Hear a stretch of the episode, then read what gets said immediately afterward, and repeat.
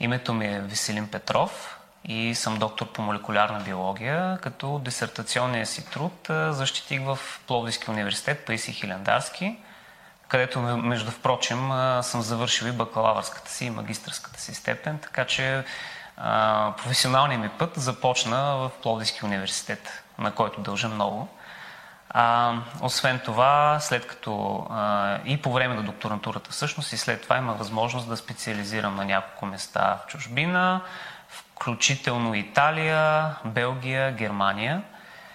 А, в момента от една страна работя в Център по растителна системна биология и биотехнология или ЦРСББ съкратено. Един нов център за върхови постижения в Пловдив, изграден съвсем наскоро, преди 5 години на практика. И освен това преподавам в Аграрен университет Пловдив в катедрата по физиология на растенията, биохимия и генетика. В ЦРСББ работя в департамента финансиране, където имам много интересната задача всъщност да участвам в подготовката на различни проектни предложения към различни финансиращи институции и освен това а, менажирането, управлението на, на такива проекти, помагане на различни колеги, когато а, трябва те да си направят а, съответно а, проектите и когато има възможност, разбира се, и някаква научна работа, поне по отношение на планиране на експерименти, техния анализ, интерпретация и вече представянето им в някаква форма към общността. Най-малко време, откровено казано, ми остава за самото извеждане на експериментите, където разчитам на колегите от експерименталните департаменти, защото в моя нали, постоянно има нещо, което да се прави и малко по-малко време остава за експериментална работа. Как твоята работа помага за науката това можем да го кажем в няколко аспекта. Нали, преподавателската ми работа няма да я коментирам в университета, защото там нали, е малко по-различна тема, макар че е изключително важна, разбира се, но предполагам не е основната цел, за която говорим в момента. В центъра работата ми всъщност е доста ключова, бих казал, тъй като ние сме независима институция и зависим за момента изцяло от източници на, на външно финансиране, така че трябва с зъби и ногти да се борим за, за, за, за, за това финансиране. А, така че е много важно да, да участваме в различни проекти. От, от, тук също е много важно да имаме голяма мрежа от колаборатори и партньори в а, различни части на света. Тази мрежа непрекъснато се оголемява, между другото, и това е една от основните цели всъщност на нашия център да служим като мост който свързва бизнеса и академичните среди в Пловдив и региона и да бъде по този начин полезен и за обществото, защото, както знаем, в крайния резултат от науката е нещо, което е полезно за обществото. А, в по-тесен смисъл вече чисто научната работа. А, аз а, имам опит основно в физиологията на растенията и молекулярната биология на растенията, където се занимавам с а, устойчивост на растенията към различни стресови фактори. В момента имаме няколко нали, различни проекта, по които работим, свързани с тази тема. Мога да кажа, че растителната наука обслужва две, две много големи направления в нашия живот. Разбира се, едното много голямо направление това е осигуряването на храна на населението, а ние живеем в една много особена епоха в момента, един много особен исторически момент, тъй като от една страна имаме почти експлозивно увеличаване на популацията последния век. В момента вече не е толкова бързо, но продължава да се увеличава популацията и това ще продължи следващите няколко десетилетия. И за тази популация трябва да бъде осигурена храна. В същото време имаме постоянно влушаващи се условия за отглеждането на тази храна, тъй като намаляват обработваемите площи и се увеличават различни видове стресови фактори, така че фактически постиженията на фундаменталната и практическата селскостопанска наука има огромно значение за а, осигуряването на стабилността на популацията реално.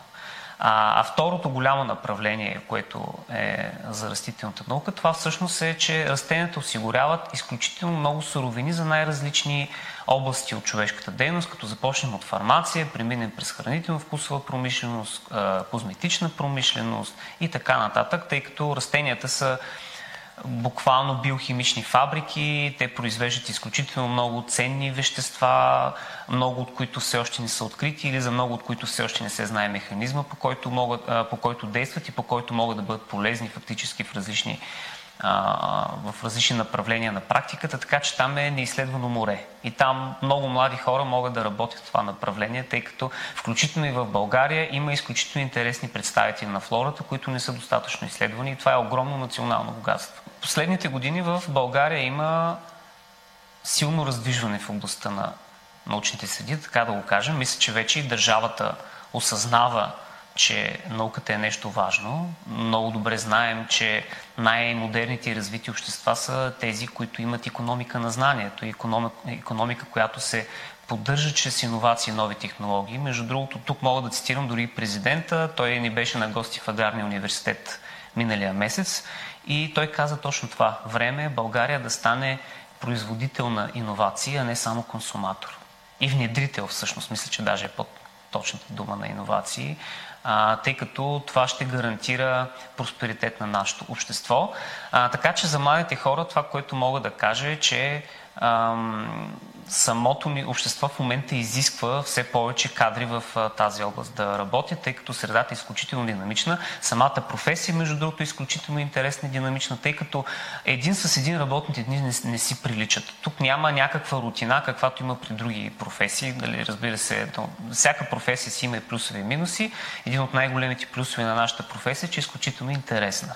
Ние се движим много, постоянно комуникираме с други хора, непрекъснато решаваме интересни задачи, така че мисля, че много хора биха могли да бъдат а, привлечени към, а, към тази област и разбира се, ние трябва да направим така, че да им осигурим добри условия за работа, нещо, което се опитваме да направим и в ЦРСВБ, и вече успяваме да привлечем дори чужденци, и в Аграрния университет. Също има много важни стъпки в тази посока. В момента в ЦРСВБ работим по няколко интересни проекта. Например, всъщност миналата седмица беше одобрен един, чрез който ще се създаде един дигитален иновационен хъб, може би така трябва да го преведа на български, в Пловдив и региона, фактически южен централен район на България, в който, в който хъб ще участват както наш, нашия център, така и много публични институции, включително и различни компании.